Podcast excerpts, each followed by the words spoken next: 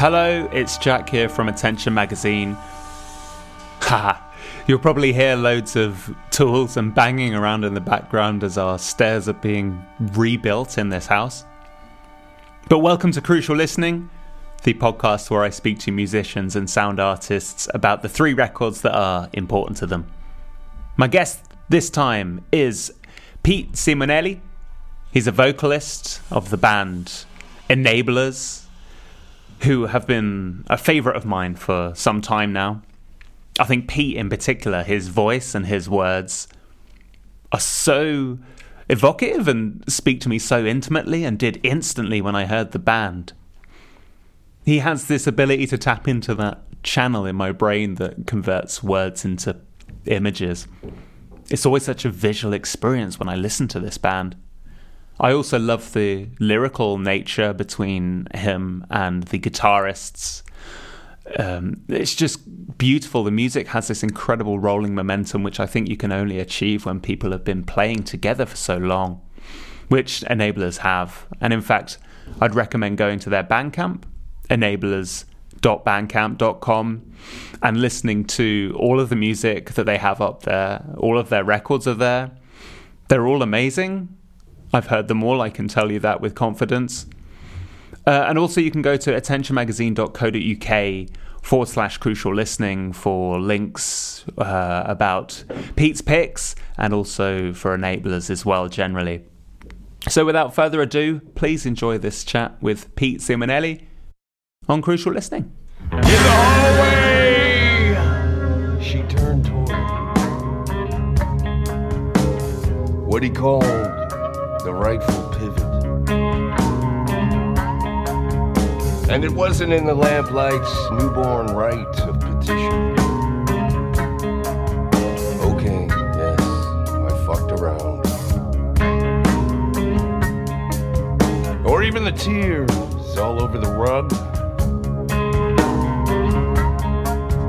that forced acquittal.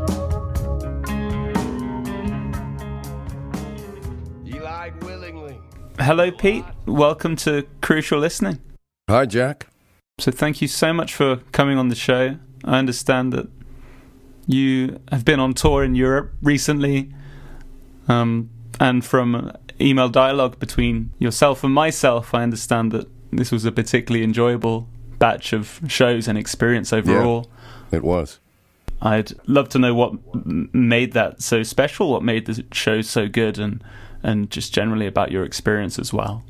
Well, I mean, uh, we were all a little, I guess, a, a tad bit cautious about it because it was the summer, and uh, it all started with an invite to a festival in France, in the Alps, which wound up being the last show, and we just booked a tour around that, as you do sometimes, and... Uh,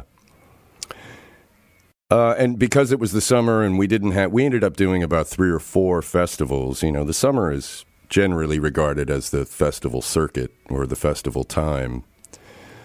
And, uh, but we managed to cobble together a, you know, a three week tour. It was eighteen shows in a row, which was a bit of a grind, but, uh, and it was hot and it was sweaty, but, um, we also enjoyed some of the good graces of, of a few clubs that opened who aren't normally open during that particular time of the year, and they agreed to open the venue for a show. And uh, so that was very, very, very nice of them. And uh, a lot of these places were just tiny. I mean, shoebox kind of size places. But they were rammed, and it was uh, it was great, and the, the audiences were really great. And so by the end of it all, we were pleasantly surprised. It went a hell of a lot better than we may have expected or um, thought it would be. There was actually, of all the eighteen, there was only one dud, which I won't mention by name or place. Right. uh, it's bad juju. But uh, and even then, it wasn't so bad.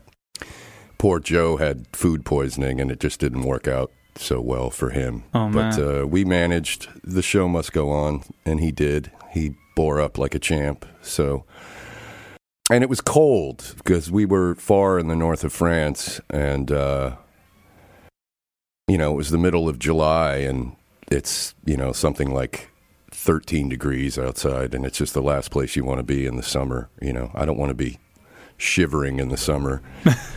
But um, anyway, yeah, like I said, it just played out very, very well, and we played eighteen in a row, so it was one day after the next, and we were introduced to a couple of places, two or three that we'd never been before, and uh, one of which was um, uh, one of these little festivals in a place called Benicarló, Spain. It's uh, near Valencia, uh, and it was run by a guy named Balty that Kevin had actually done a solo show with uh, last year. And that, I think, for me was the probably the highlight among many others, really. Um, it was just a great night. They had uh, probably the most outstanding show of party acumen I've ever been the recipient of. um, they uh, there was this huge, probably one hundred fifty liter, if not more, maybe two hundred fifty liter bucket, just a huge receptacle, and they poured all this ice and just hundreds and hundreds of beers and whole watermelons and bottles of wine, and and they had grills, and you would, with tons and tons of sausage and bread, and you would just pick a sausage and some bread and a pepper, and then you would take it over to the grill and grill your own sausage. And oh my god. And it just went on and on and on, and uh I even crowd surfed that night. It was pretty funny. Yeah, at one point in the set, it was during the song West Virginia, and uh, I had turned my back to the crowd at one point, and in my left ear I hear Ahora, and in my right, like a second later, I hear Ballet, and I, foomp, up I went. And next thing I know, I'm staring, staring up at the stars, and going through that whole section of, uh, you know, somebody please, blah, blah, blah, blah. Yeah.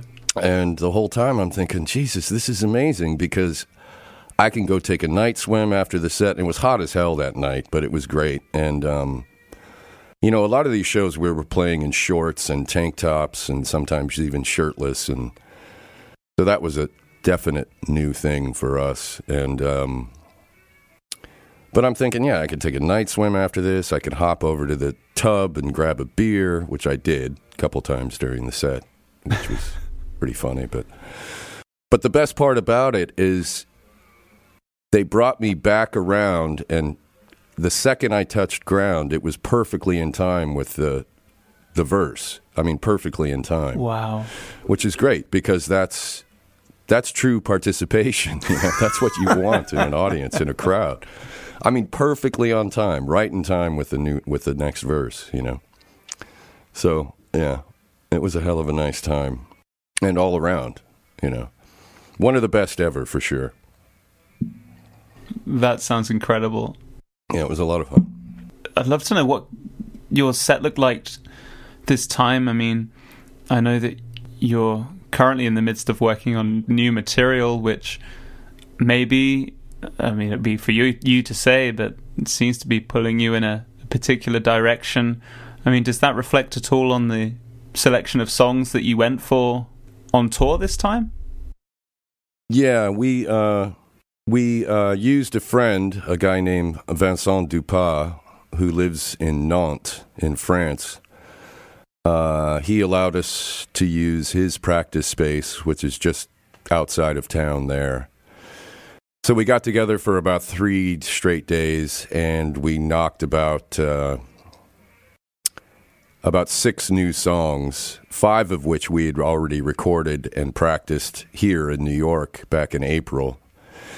And we hadn't really played, we hadn't played them at all, at least together. Um, we could all use the recordings as reference, but we tried to bash those together as, as well as we could, along with, you know, a slew of, you know, previously recorded songs, songs from all the previous records. So we ended up, on average, I think we did about two or three from each record. And uh, we played about four of the brand new songs in the set. Uh, so in altogether, I think we had about, I don't know, twenty, twenty to twenty-two songs that were on the go. And we had, you know, ready to use. The standard set was about thirteen or f- I guess about thirteen songs, and f- four of those were brand new ones. And it sounds like that you played a whole plethora of different spaces and um, yeah. D- was it nice to be able to rebound those songs against, you know, different kinds of of walls, so to speak? You mean the new ones? Yeah, to kind of see how they, they feel in different environments.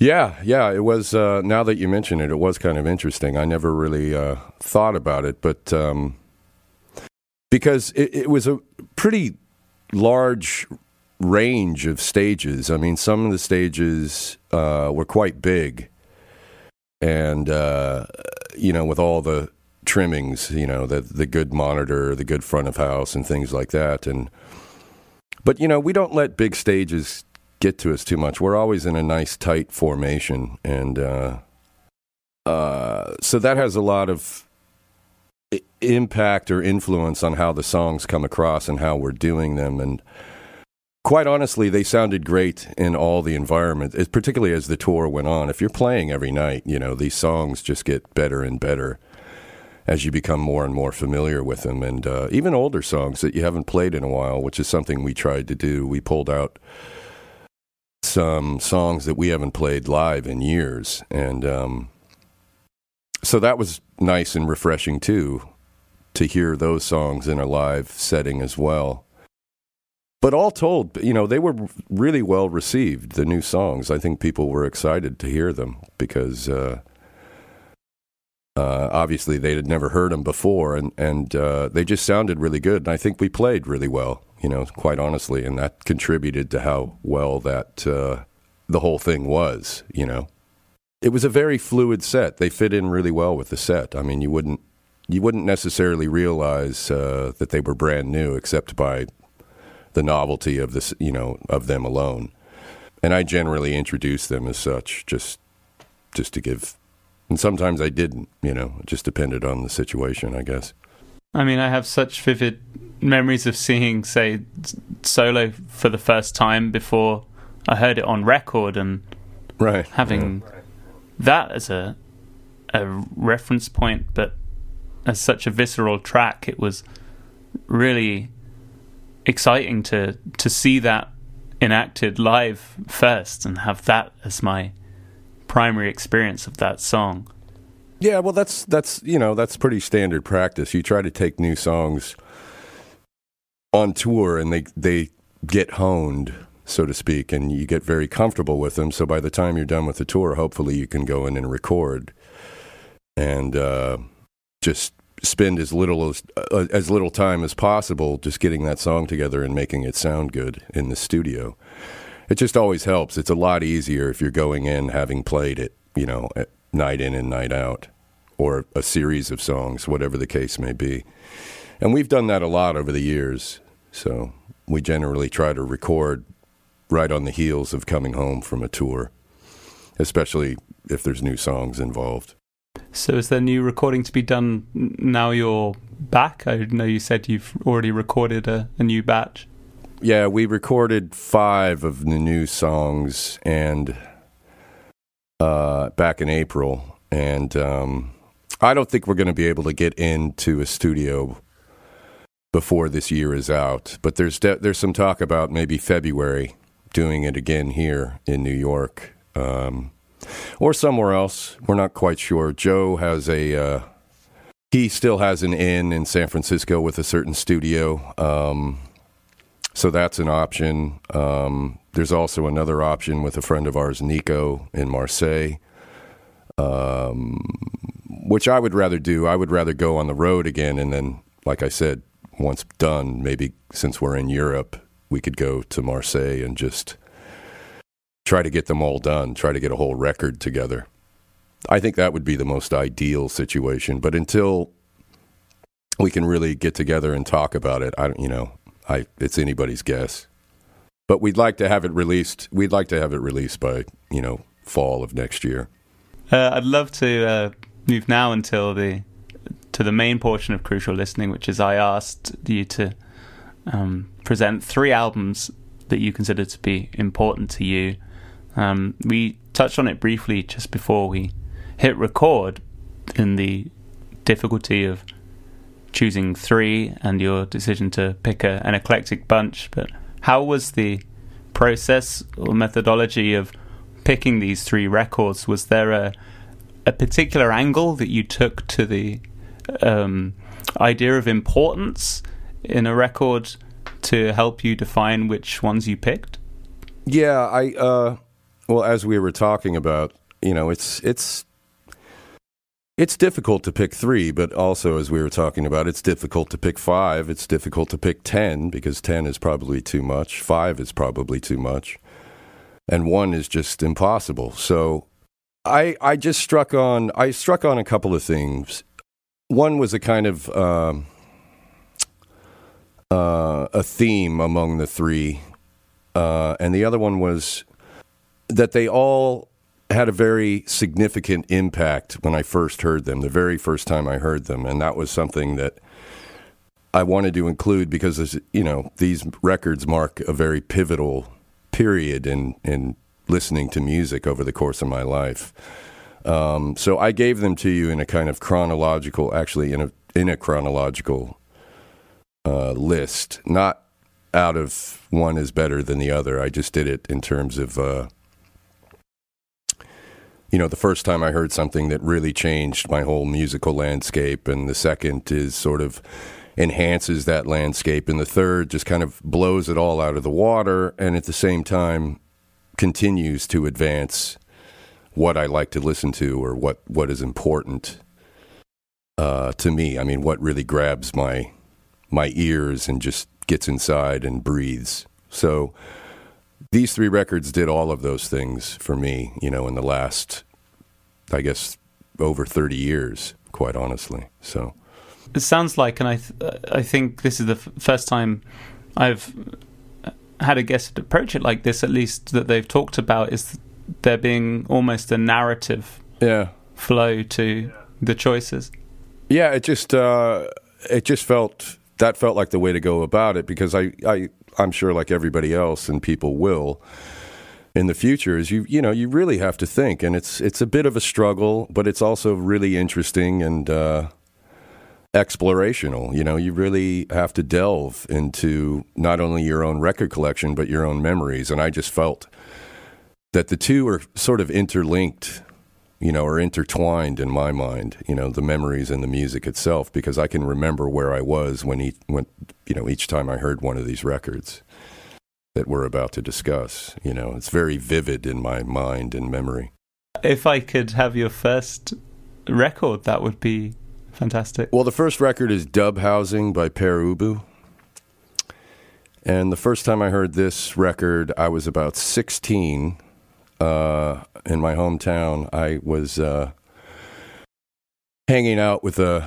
a friend of mine, a guy by the name of Jason, who uh, was a really important friend in my life. He died uh, about seventeen years ago now, but um, he introduced me to a lot of music that I had, you know, no real knowledge of whatsoever. I might have heard things in passing, and by that I mean, oh, uh, you know, anybody from, you know, Live Skull comes to mind, and Um, he introduced me to John Giorno Poetry Systems records, which were great.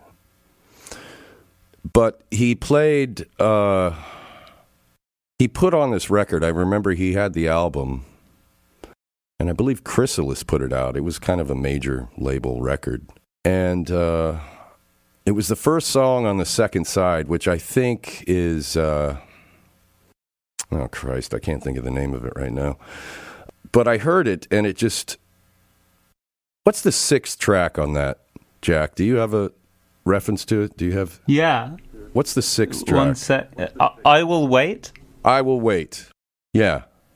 And I, it just stuck with me, and it literally stops, stopped me in my tracks. And I turned, I said, what the hell, what is this, you know? And he told me what it was, and I was just glued to the speakers, you know? I just couldn't turn away from it, because what I sensed... about, I'd never heard anything like it before up to that point, in terms of what I felt was this this kind of fearlessness, Uh, towards experimentation, and I recognized it, it dawned, I can remember thinking it dawned on me, you know, rock and roll still wasn't that old at that time of that record. It was seventy-eight.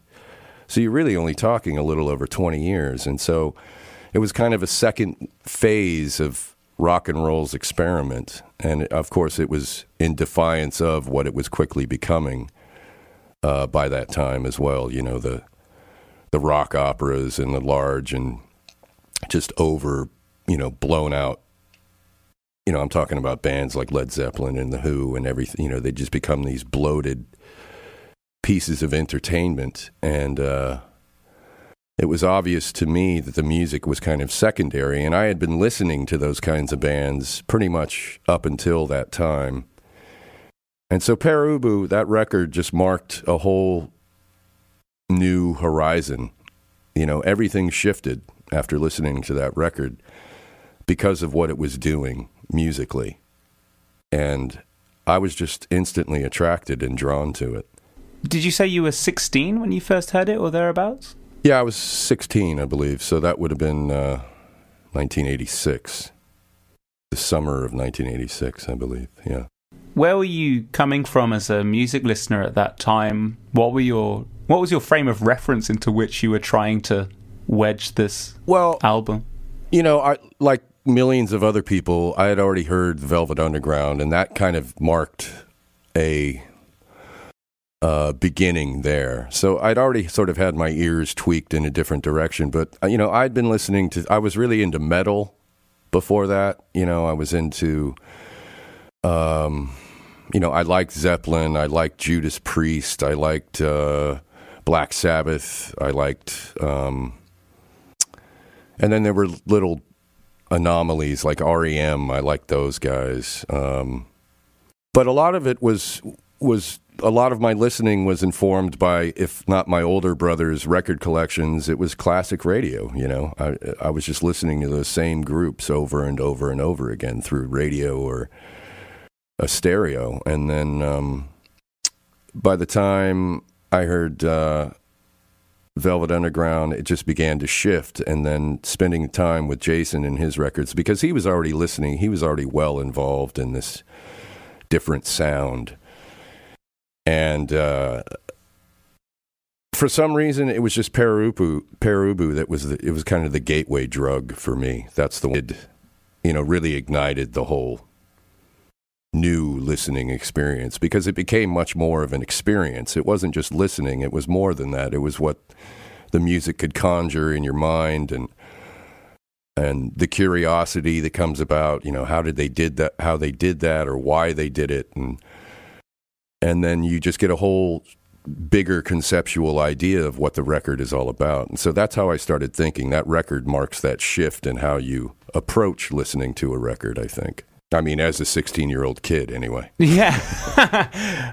And this, was there something, because it's a record that, from a, often from a rhythmic perspective, or, or a, yeah, sometimes even a melodic perspective, there's at least a semblance of uh, normality's maybe pushing it too far, but, you know, structural rigor and um, something you can kind of quite easily comprehend, but then it's being constantly chewed away at by these other elements that are yeah, right. sort of spinning yeah. off to the sides. I mean, do you think, uh, as a record... I mean, that... you can dance to this record, you know, that's the yeah. other great thing about it. You know, you can really dance to it. It's, it's ultimately, it's a pop record. They were just kind of turn, trying to, and I think they succeeded in turning... pop on its ear, you know, in term, I mean, they're not alone in that. It wasn't, there was a lot of experimentation, but these were just guys coming out of Cleveland, Ohio, you know, and they were making this very distinct and what I think is a unique sound for the time. But I think its timelessness lies in the fact that you can, you know, you can, it gets your head moving and it gets your feet moving, and, and you can dance to it at the same time. You know, that the fans are blowing and they have these voices coming in and out of nowhere, like dispatches from space or something. It's great, you know. Yeah, it was interesting. My first listen was on a run. I have to confess, this is my first experience with this record, having it recommended to me by you. And mm-hmm. I took it on a run yesterday, which felt like a more frenzied run than usual. I think yeah. I felt a lot more buoyant and zigzaggy than I would do. Um, uh-huh. But but listening on like studio headphones today, the there were voices there that yeah. felt like they weren't there before. That's right. That's right. Yeah, I know. It's great to listen to and uh, on headphones because you're going to hear a lot more. Um, I don't know if that was because of the technology at the time. They probably recorded it on, uh, you know, half inch or an inch tape. I don't know. I don't know. I don't even know if two inch tape was around yet. But um, uh, and then there's also David Thomas's voice and what he does vocally that really grabs your attention. I know I've had discussions and or arguments about people, you know, it's a, it's a voice you either love or hate, I think. Certainly a style that you love or hate. But uh, I was really drawn to it um, because it's funny and it's playful and it's, uh, at the same time, it, t- to my ears, it can even be kind of poignant, you know. It's plaintive at times and, and uh, which gives it a kind of feeling of, of blues, or I, I've always kind of affiliated this record with a, a, a strange R and B kind of feel to it, and I think they were tapping into that a little bit. You know, I'd like to know what kinds of records they were listening to before they made that record, you know, because the first one is basically a punk record. It's great, but it's it's nothing like Dub Housing. You know, the leap between the two records is pretty is pretty immense, I think. Yeah, David Thomas is, I mean, he was a lot for me to to digest. Like, um, yeah.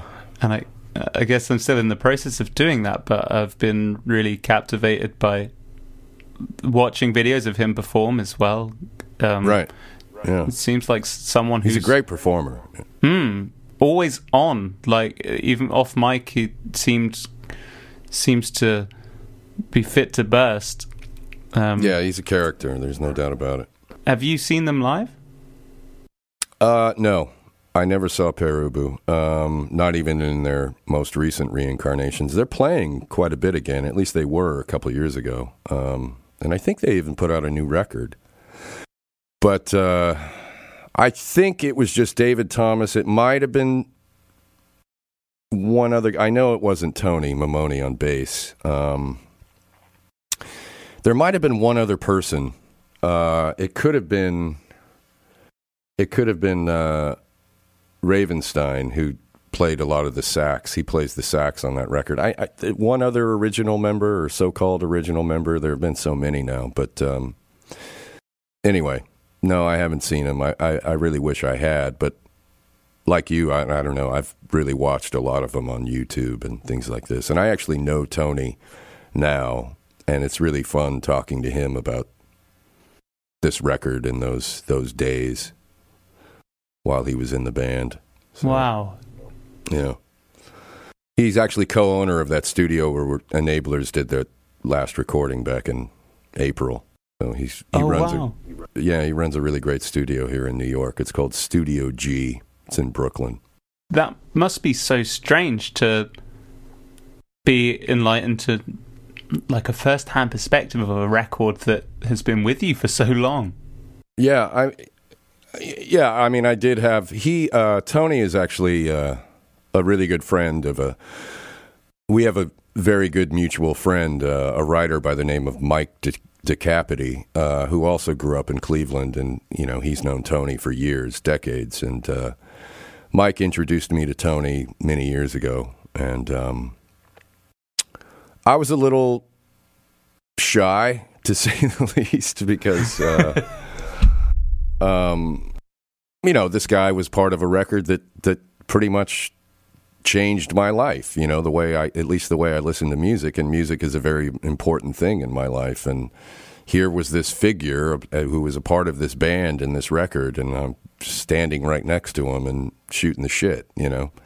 So subsequently, over time, he and I have, uh, we've become, I wouldn't say close friends by any stretch, but, um, you know, we get together on occasion, and when we do, we like to talk, and, you know, I'll bring up Ubu quite a bit. He's he's very open and accessible about it, so, you know, it's not like it's something he would rather keep behind him at all. You know, he's he really likes to talk about it, and he likes to talk about music in general, so it's actually quite easy to do. I thought about giving him a call and telling him about what we're doing now, but I didn't know. He's a very busy guy, so I just decided to leave it alone and wing it. Um, do you have a favorite track on this album? Uh, no, I don't. I think they're all great. Uh, it's hard for me to pick because they change, you know, like, uh, uh, you know, like trying to pick three records. I mean, if you asked me to do it again tomorrow, it'd be to- three totally different ones for totally different reasons, you know, um, there's just so many pivotal records, I think, in anybody's life that uh, it's hard to pick three or a hundred, you know. I, I, I So, you know, the same applies to songs. One day it's it's this, or one week it's this one, and next it's the other one. So I just think, you know, that's what sequencing is all about. And when you do it right, when you have the perfect sequence, you know, I don't think it just... they work as a whole. They're meant to work as a whole, you know. So no, there's when I put the record on, there's not one particular song I go to or reach for.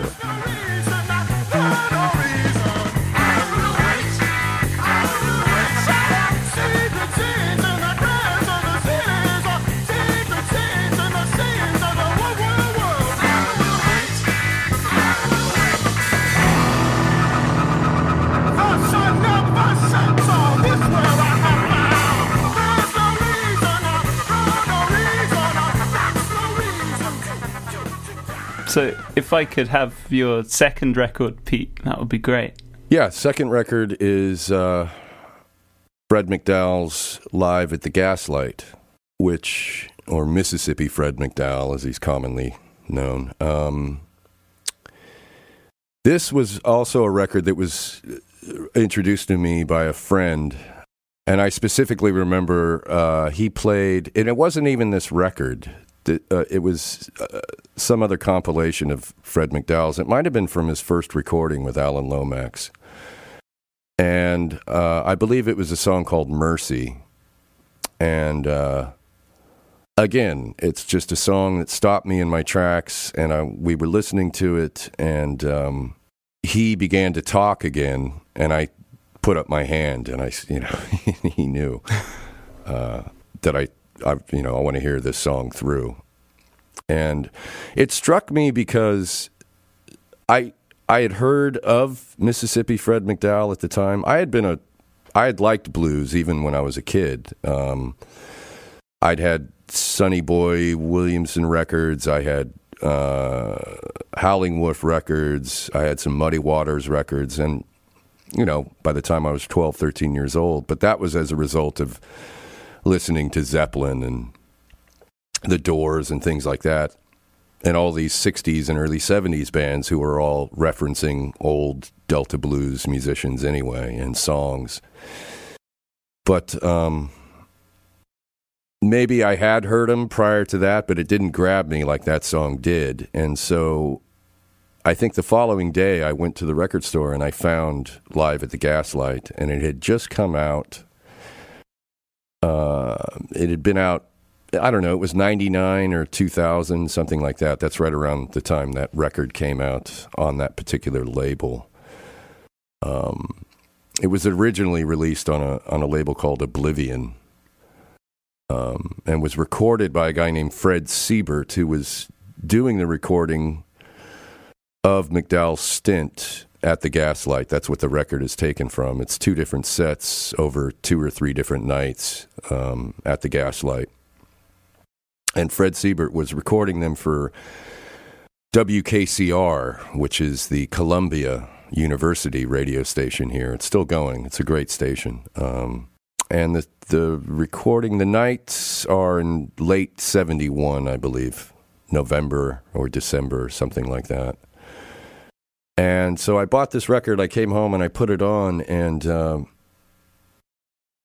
I loved it. You know, I was still soaking them up as much as I could, but there were two particular songs that just uh, really transported me, and one was uh, Red Cross Store, and the other one was Get Right Church, which is the actual, which is the very last song on the two C D set. It's on the second C D. It's the last song, and that song just, um, I'd never heard anybody sing blues like that before, especially electrically.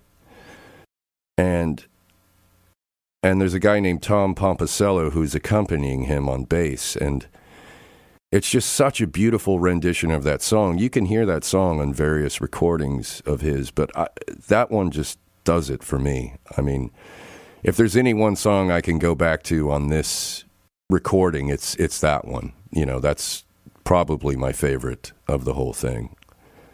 I strongly encourage everybody to listen to that record. You know, it's, if you like blues music or if you're in any way interested, you should you should really go out and get this one.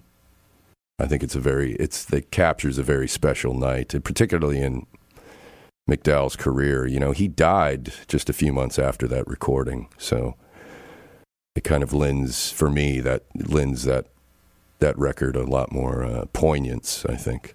Yeah, I think Fred himself has actually posted a lot of this record, if not all of it. I certainly found the second side on SoundCloud, so I'll put a link to that in the show notes as well, so that okay. people can listen. There's the Oblivion uh, Oblivion Records site as well, which is, uh, I, you can order it off that. You can probably stream it too. I was just on there earlier today. I think you can stream the whole record, so I'll include a link to that. But um, you wrote a review of this for the blog Boogie Woogie Flu, which you sent over to me earlier as right. some research reading, which um, was great. I mean, it really, for for me as someone navigating their first listen into this record, it was so lovely to read about your experiences with it and hear it in light of those. I mean, in w- that review, you refer to that scream during that song. That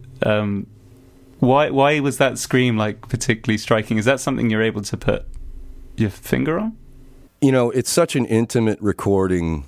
Anyway, I mean, I made mention of this in that post, um, and I've subsequently done it many times. If you just close your eyes, like I, I've listened to it in bed and just put the earphones in and thrown the covers over my head and closed my eyes and listened to it, and you can really conjure the space um, and the people among it and um, the sounds, because it is such an intimate recording. You know, at times you can hear people talking, you can hear glasses clinking and stuff like that. And um, the way the song begins, he sort of tunes his way into the opening of the of the song.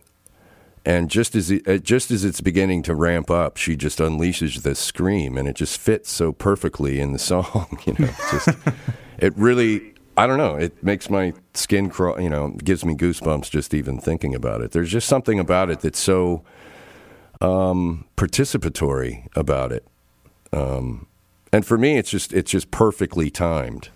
Uh, I always smile or laugh when I hear it. If it's been a while and I haven't listened to it and I hear it, you know, it always still sort of catches me off guard in a great way. It's one of th- those records where um, the applause in between songs tells you so much about the space. It illuminates the amount of people in the room, the type of energy that's there, the size of the space, and um, yeah, that's something I really enjoyed hearing. Yeah, it was just another...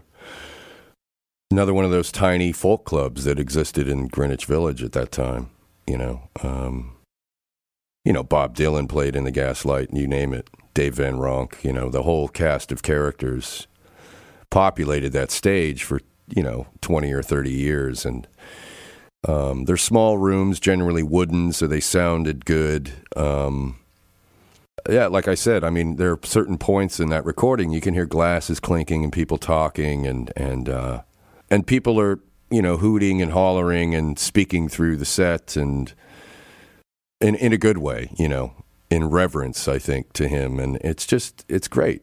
If you just close your eyes, you can really, you can really act like you're there too, you know. Which is one thing that I loved about that record. You know, that's what struck me so deeply as well, was just the intimacy of that recording.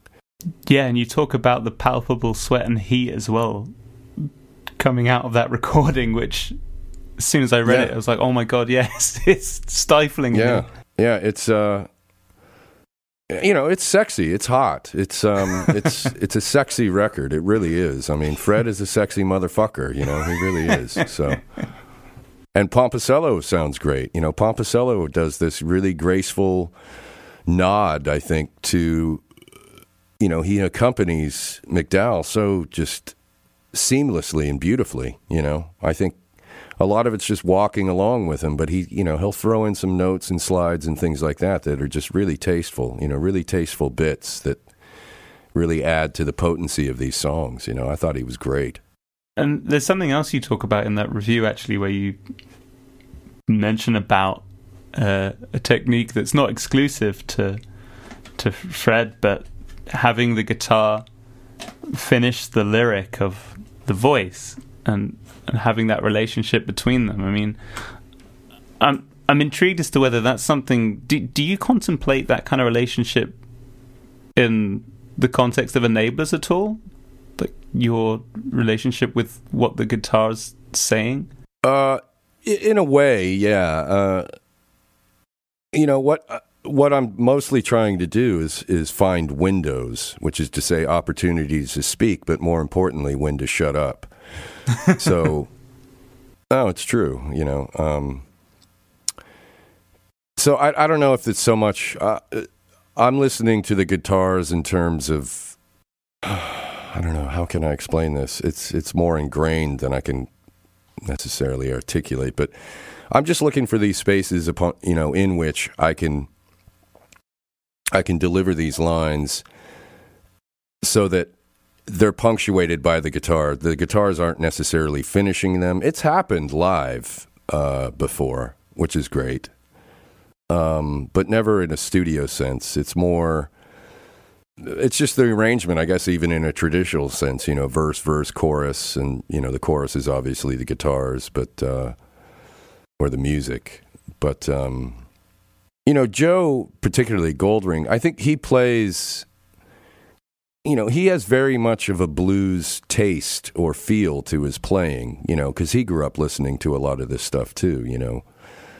Uh, you know, when he was a kid, you know, he listened to the Stones. He, you know, learned a lot of what he does from Keith Richards, you know. So blues is definitely in his style of play, playing, whether he knows it or not, or whether he's willing to admit it or not. And I think he would, you know, just even in his tone, it's very bluesy. So he can recognize things that I'm doing, and we can sort of play around with that in a bluesy sort of way. Not, you know, so that it sounds bluesy, but in a, in a bluesy sort of context, I guess, if that makes any sense. I guess it's something that's probably quite intimately shared with you both, um, that feels very, very strong to you guys, and maybe I'll be able to pick it up now in light of knowing about it. Yeah, but, I mean, it's not just Enablers, though, either. I mean, there are a lot of other bands that have come and gone and continue to play in which blues figures very prominently. Um, I mean, look at even, you know, the Birthday Party, for instance. You know, blues was a huge part of their sound, uh, whether you can hear it or not. But, uh, and on through, you know, there's a band out of Lyon right now called Torticoli, Torticoli, um, which means, translates to uh, like a neck kink. Very, very bluesy, but in a really loud and sloppy and beautiful way. You know, it's great. But you can tell that those guys grew up listening to a lot of this stuff, you know. It just plays out into your hands, I think, because it is such an infectious sound. and you want to use it, I think. I know as a, if I played guitar, I would want to incorporate it any way that I could, you know, without being a blues band, per se, you know. But it's just such a deep well of, of uh, not only tradition, but sounds and possibilities of sounds, and certainly of tunings for the guitar that you can really explore as a guitarist.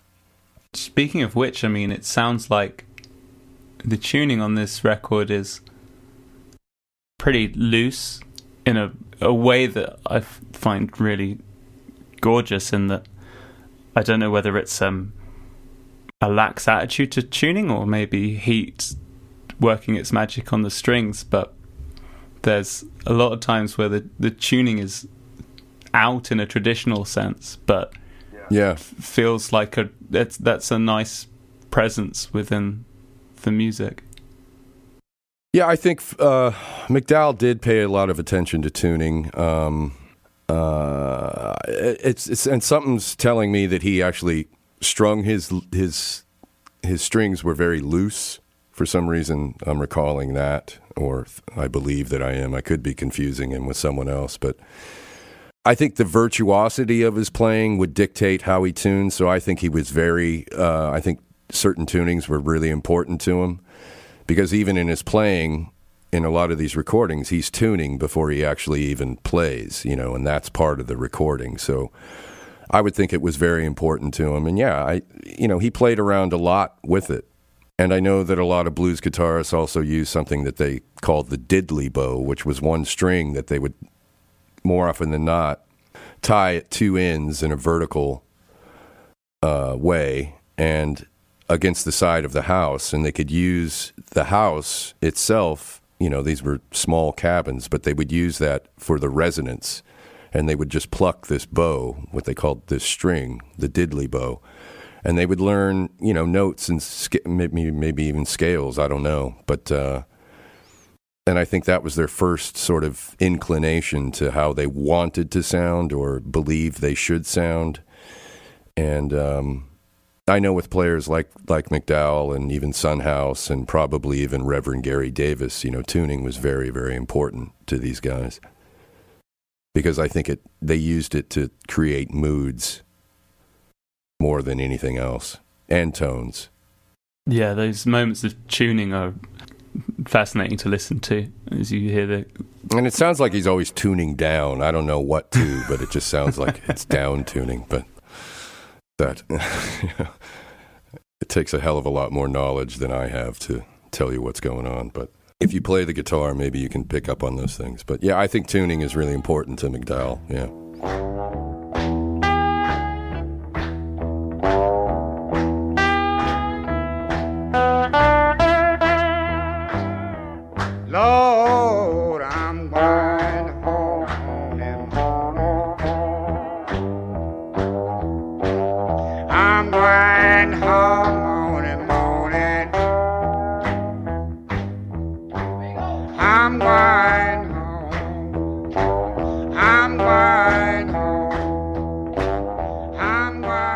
And if I could have your final record, Pete, that would be awesome. Uh, that would be Interstellar Space uh, by John Coltrane with Rashid Ali on drums. Um, again, uh, it's just part of that sense, that theme of fearlessness that links these three records together for me, and um, a real launching point into... Uh, a sort of controlled abandon. You know, again, it was something I'd never heard the likes of before, and I I knew Coltrane. I had Coltrane records, you know. I had, I guess, what could be considered standard or his bigger records, you know, things like Olé or Giant Steps, A Love Supreme, Plays the Blues, things like that.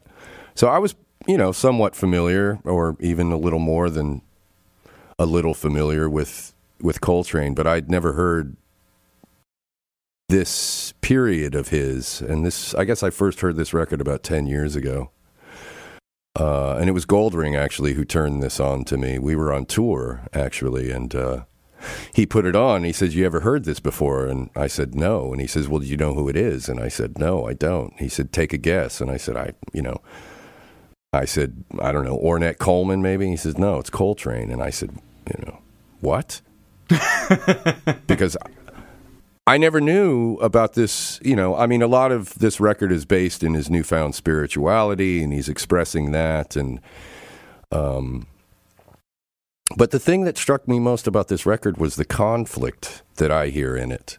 Um, and not a conflict musically between between him and Ali. It's more his own conflict that's coming out in his horn. I mean, Coltrane's always been an, a very expressive, if not extremely exp- expressive sax player to me. I mean, some of his playing has just brought me to tears, you know. Um, there's a rendition he does of My Favorite Things, and it's live in Japan, and I think it's right around this time of the recording. It's late sixties at some point, and uh, I just appreciate and and and uh, am still trying to wrap my head around this record, because it's it's just so explosive and such a launch. And I know for a lot of people it's unlistenable, you know, but it's not. If you give it a half a chance, you'll you'll begin to see that there is actual form and arrangement. And uh,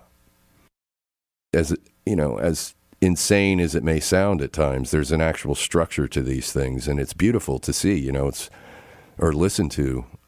For me, I can't, I can't even really discuss this record, you know. I was a, I kind of had qualms about even bringing it, because I can't even really talk about it. I can't articulate what it is that I hear so much about it. I just felt I just felt impelled to put it on this list, because it's still informing the way I hear music now.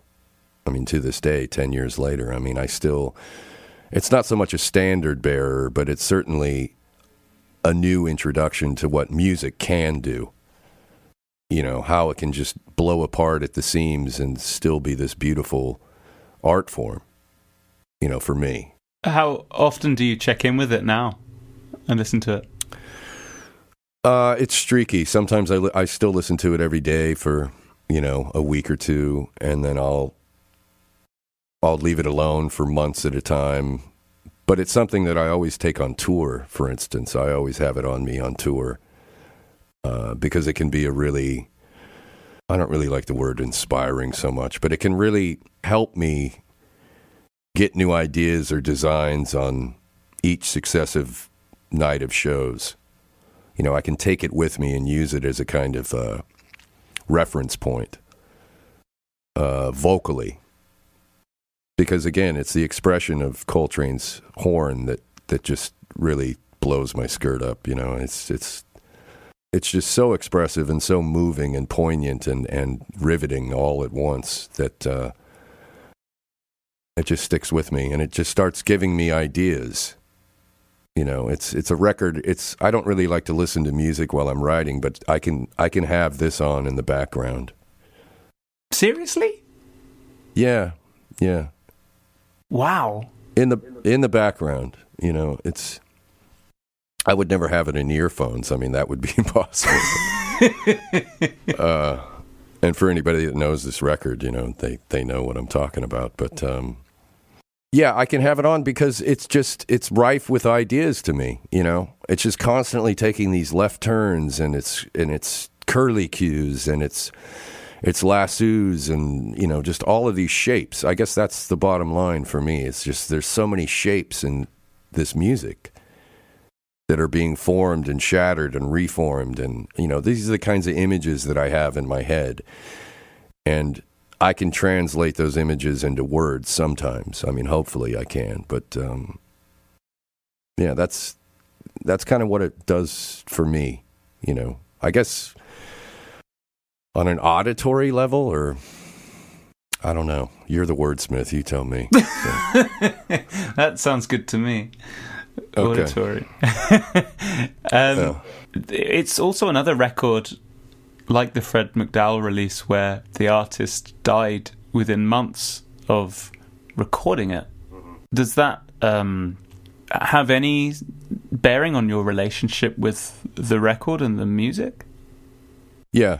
It does, um, because these are these are real-time documents of these people making music at their best, I think, or certainly in the case of Coltrane, at a point in where, you know, I I listen to this record and I just think, what would have come later?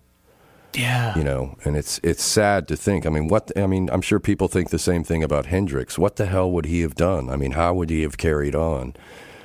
And at the same time, you feel grateful that you still get to get a piece of this difference in his career, you know. And it was already a beautifully rich one, and he'd come back from serious addiction and, you know, became this deeply spiritual man, and he was using this music as a means of communicating that spirituality. And, you know, you just want more of it. What would he have done later, or how would he have expanded, expounded upon this piece of music? And uh, so it's sad, and you're grateful, and you're just lucky. I think I feel lucky that we we we have this recording, you know, because it's just such a pivotal piece of music in general. I'm not talking just jazz, but for music at large.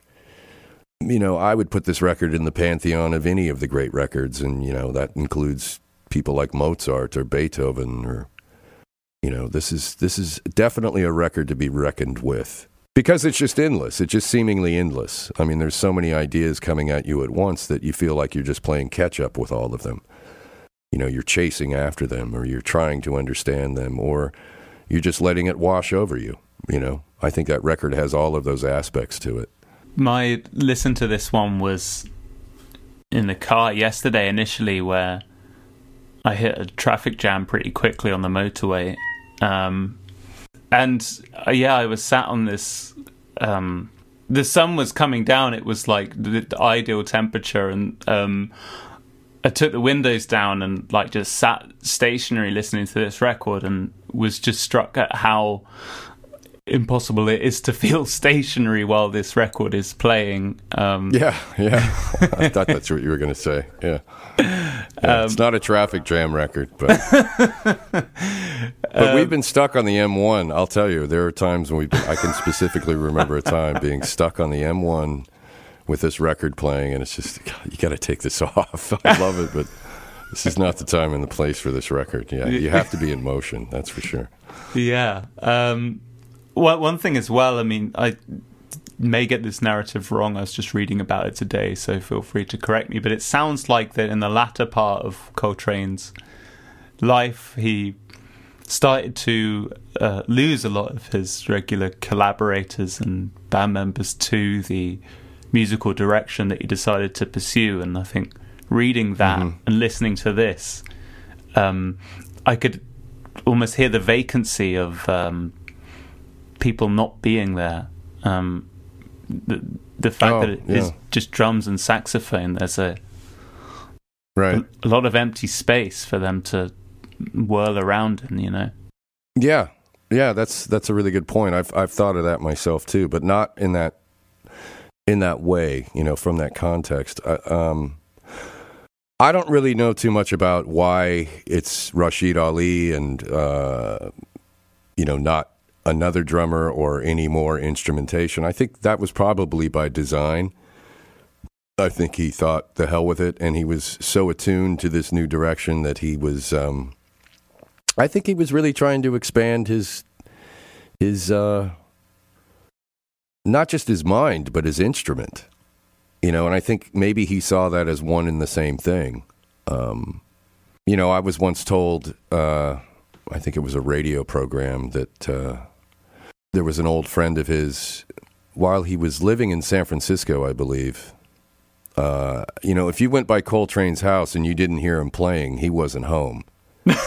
So the guy was, this, you know, he was a steady, steady practitioner of his instrument. And I, I always remember that when I think about this, because I think it's just, I think it's just part part of his growth as a as a musician. I mean, there was also the the spiritual aspect, and maybe he did lose a lot of players by the wayside who didn't agree with this particular change in direction or what have you, or didn't believe in, you know, an Ornette Coleman or somebody else um, who was kind of uh, an adventuresome player like that. But I also like to think that, you know, he did it maybe in response to having played with Monk you know, at an earlier time in the late fifties.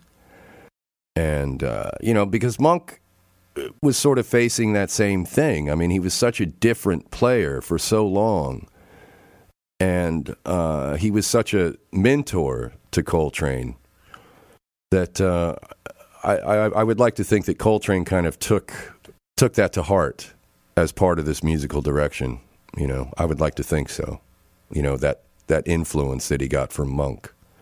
You know, the idea that you can approach notes and you can approach arrangements in such a way that isn't so keen to traditional styles or um, is somewhat out of balance with uh, what people expect or what people want to hear, you know.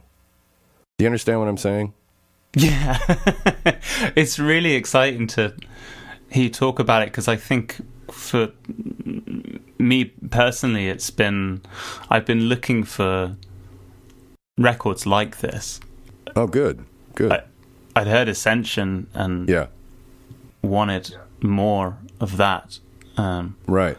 And have listened to a few other records which seem to share the same sort of liberal, um, energetic kinship with that approach and that sound, but this is one that, you know, really rocked me. So yeah, I'm very grateful in particular for for this one being brought in my my direction. This is one that I'm, and the production as well is yeah incredible. The drums sound yeah. incredible.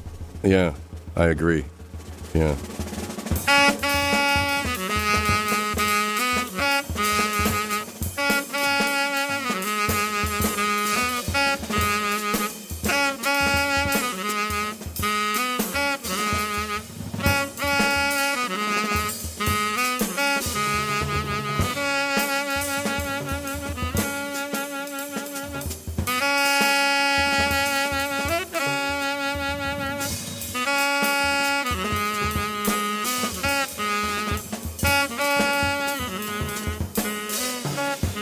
This has been amazing. Thank you so much for sharing your time with me um, to speak about these these records. Um, it's so great to get your your insight and these picks as well, and the listening experiences I've had over the past couple of days. Um, if people want to hear any of your music or find out anything more about what you're up to, is there anywhere online that they should be headed? Uh, yeah, you can go to uh, bandcamp.com slash enablers. Uh, we have the whole catalog up on there. And uh, it's pay what you want. So if you want some free listening, go right ahead. That's not going to last too long, by the way. I'll have you know. So get it while it lasts. Right. You heard it. Everyone get out and get your free enablers. Yeah. I mean, they probably got a good year, so there's no real rush, but that's that's the mothership right there. We've got everything we've done loaded up there, so you can buy songs, or you can, you know, entire record or not. Plenty of people have taken advantage of that, so there you have it. Thank you once again, Pete, and uh, to everyone listening, thank you. I will see you next time. Thank you, Jack.